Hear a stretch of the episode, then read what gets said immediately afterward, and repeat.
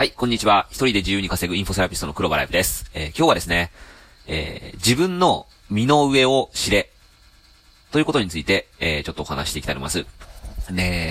私たちね、この治療院業界では、まずね、まあそういう専門学校行って資格を取って、そして、このね、職業に就くんですけども、まあ大体ね、まあまあ鍼灸マッサージの資格はですね、まあいろんなね、こう治療法があるんですよ。うん。学生の時からね、まあ、自分のスタイルっていうのをね、持ちながらね、理想を描くんですけど、まあ、ほんとマッサージだったり、その、鍼灸専門だったり、まあ、指圧とかね、あと針でもいろいろあるんですよ。その、経絡治療とかね、あと、現代医学的な針とか、トリガーポイント療法とかね、うん、もう本当にいろいろあるんですよね。うんで、その中でね、まあ、私も学生の時にね、いたんですけども、まあ、結婚して、で、一回サラリーマンやってたけども、まあ、そのサラリーマンが嫌になってね、また専門学校に通って、自分の治療院を開きたい、まあ、東洋医学にも、興味を持って、こういう、専門学校に通って、そして、資格を取って、ゆくゆくは自分の治療院持ちたいっていうふうね、まあ、一国一城の主を目指して、まあ、社会人だった人がね、入るケースがあるんですよ。うんで、そこでね、まあ、家族もいる、もしくは子供もいる、その状態でね、難しいね、その分野に入る人がいるんですよ。うん。まあ、まあ、これ私の、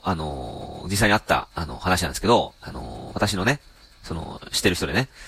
まあ、一緒なクラスだったんですけどね、まあ、経絡治療に、その、興味を持って、その、まあ、勉強するわけなんですよ。で、経絡治療っていうのは結構もう本当に、まあ、感性というか、まあ、結構その治療の分野でも、割とコアな治療なんですよね。うん、まあ、ほんと東洋医学の一番、こう、エッセンスを詰め込んだような、そういう、まあ、鍼灸治療なんですけども、まあまあ、ちょっと難しいところでもあるんですよ。うん。まあ、なんだろうな、まあ、簡単に言うと、その日本人が、その英語を覚えるじゃないですか。ね、その英語じゃなくて、例えばいきなり、その、ドイツ語とかフランス語とか、英語を、飛び越していきなりそっちの方を学ぶとかね、そういうふうな、ちょっと、まあそういうような感じだと思うんですけど、まあ、とにかく難しいんですよね。で、よくね、そういう経絡治療のところに、入って勉強する方っていうのは、割と、まあ優秀な方が多いんですけど、本当に好きでね。で、まあ、その師匠のもとで働くんですけど、まあまあ、その、なかなかね、その、何年も修行しないとね、やっぱりこう自分では、治療院が開けないほど、まあ難しい分野なんですよね。うん。まあ簡単に言うと、ホリエモンがね、その、まあ、寿司屋で、そんなね、10年も修行するのは時間の無駄だとか言って炎上したケースがありますよね。うん、ホリエモンが、もう寿司屋なんか、もうそういうね、専門学校通って1年で覚えれば、もう、そこそこのね、その寿司屋職人になれるからって言って10年もね、その、まあ、皿洗いから、ね、包丁研ぎから、なんかそういう仕込みから下積み積んで、やっと10年で寿司を握らせてもらえるっていうね、もうその10年間は無駄だってか言ってね、もう1年で専門学校で要領を盗んでね、それであとは自分でやって、やりながら覚えていけばいいんだって言ってね、まあ、すごい物議を醸して出したケースがあるんですけど、うん、まあこれもね、私たちの治療院、マレーシアのね、治療業界にも結構似てるところがあって、まあ、昔はね、そうやって俺の背中を見てね、巣立っていけって言ってね、何も教えずに、もう本当に師匠のその背中見て覚えていったっていう時代があるんですけど、まあまあ私も、ちょっとホリエモンに、ちょっと割と、似てる部分もあるんですけど、うん。まあね、その自分の身の上を知れっていう今日題名なんですけど、例えばあなたが、自分にね、奥さんがいて子供もいて、それでね、明日からもう食べさせないといけないっていう時にね、何を選択するか、なかなか開花しない分野に入って、自分が好きだからといって、そのね、なかなか稼げない分野に入っていくのか、はたまた、まあ、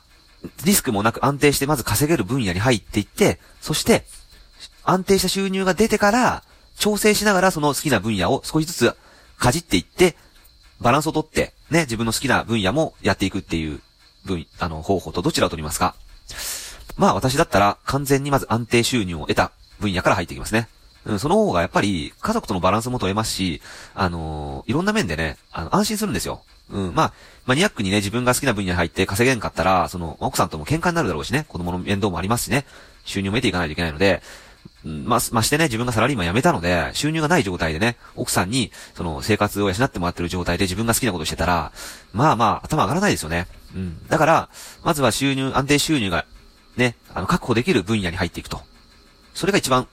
最短で安全なルートだと思います。うん。だから、私がね、こうやって何回も、お勧めしてるのが、まず訪問鍼灸マッサージね。自宅開業できて安定収入があってね、リスクも少ないっていう、一番、いい分野に入っていってから、そして好きなこと、経絡治療とか学んでいった方がいいんじゃないかなと私は思いますね。うん。今、そのね、経絡治療をやりたいって言った人はどうなってるかわかりませんけども、うん。やり方次第ではね、成功してるかもしれませんし、うん。それは人それぞれの考え方なので、私はこう思います。はい、以上です。